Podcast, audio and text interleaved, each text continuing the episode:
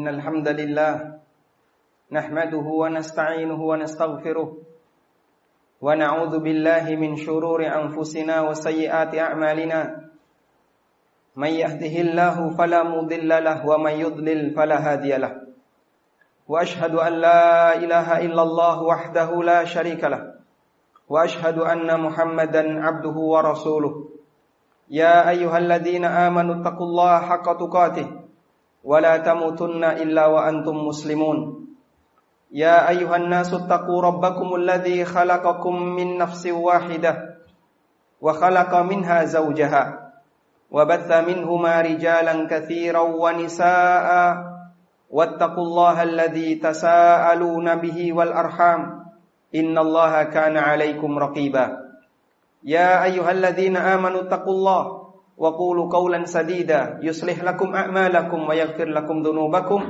ومن يطع الله ورسوله فقد فاز فوزا عظيما أما بعد فإن أصدق الكلام كلام الله وخير الهدى هدى نبينا محمد صلى الله عليه وسلم وشر الأمور محدثاتها فإن كل محدثة في الدين بدعة.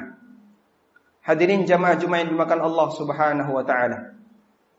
Ada sebagian orang ketika mereka melakukan sebuah kesalahan, kemudian dia diingatkan akan kesalahan itu, baik berdasarkan dalil dari Al-Quran maupun Sunnah, atau berdasarkan dalil yang lainnya, dalil nakli maupun dalil akli. Kemudian dia beralasan bahwa niatnya adalah niat yang baik, sehingga dia membela kesalahannya, dia membela kekeliruannya dengan kondisi batinnya, padahal orang lain tidak tahu bagaimana kondisi batinnya. Kita perlu memahami bahwa Allah Subhanahu wa ta'ala tidak hanya menghisab bagian batin dari para hamba, Allah Subhanahu wa ta'ala juga menghisab bagian yang lahir dari para hamba. Disebutkan dalam hadis riwayat Muslim, Nabi sallallahu alaihi wasallam bersabda, "Innallaha la yanzuru ila suwarikum wala ila amwalikum, walakin yanzuru ila qulubikum wa a'malikum." Sesungguhnya Allah Ta'ala tidaklah melihat muka kalian, wajah kalian, fisik kalian, dan Allah juga tidak menilai harta kalian. Walakin yanzuru ila qulubikum wa a'malikum, namun Allah Ta'ala melihat hati kalian dan amal perbuatan kalian. Sehingga orang yang melakukan amal perbuatan yang salah, baik salah menurut penilaian syariat maupun salah karena standar yang berlaku di masyarakat, dia tidak dibenarkan untuk membela kesalahannya dengan batinnya, karena orang lain tidak berurusan dengan batinnya. Karena Allah Subhanahu wa ta'ala menghisab bagian batin kita, dan Allah juga akan menghisab bagian lahir kita, sehingga Allah Ta'ala akan memperhitungkan lahir dan batin dari apa yang kita lakukan. Karena itulah jamaah yang dimuliakan Allah Subhanahu wa ta'ala, secara umum kita memahami kondisi semacam ini. Orang misalnya dia mencuri atau dia korupsi, dia punya niat, barangkali niatnya adalah niat yang mulia, mungkin untuk membangun masjid atau untuk membantu orang yang fakir miskin atau yang lainnya. Tapi kita paham bahwasanya amal yang salah tidak bisa dibenarkan karena niat yang benar, sehingga kita dituntut oleh syariat untuk benar dalam amal dan juga benar dalam niat. Sehingga amal perbuatan hamba yang tidak sejalan dengan tuntunan Rasulullah sallallahu alaihi wasallam, amal para hamba yang tidak sejalan dengan syariat Nabi sallallahu alaihi wasallam tidak boleh dilestarikan, sekalipun bisa jadi pelakunya memiliki niat yang benar.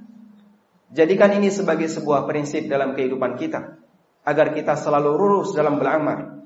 Lurus dalam beramal tidak hanya sebatas memikirkan bagian yang batin, tapi kita juga perlu memperbaiki bagian yang lahir.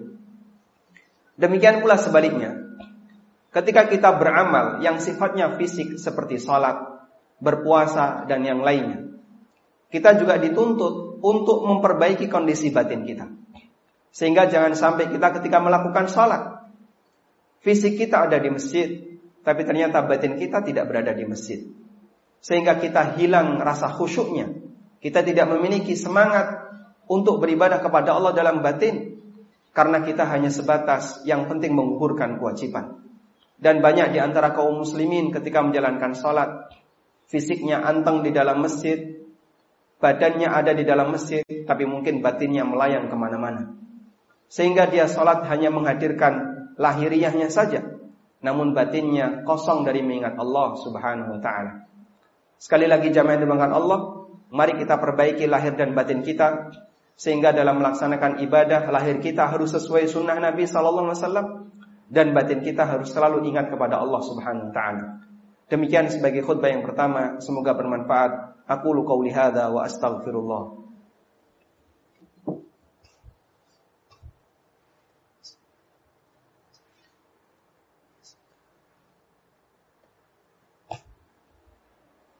Alhamdulillahi wa kafa, wassalatu wassalamu ala rasulil mustafa, wa ala alihi wa sahbihi wa mawalah. Wa ashhadu an la ilaha illallah wahdahu la syarika lah, wa ashhadu anna muhammadan abduhu wa rasuluh.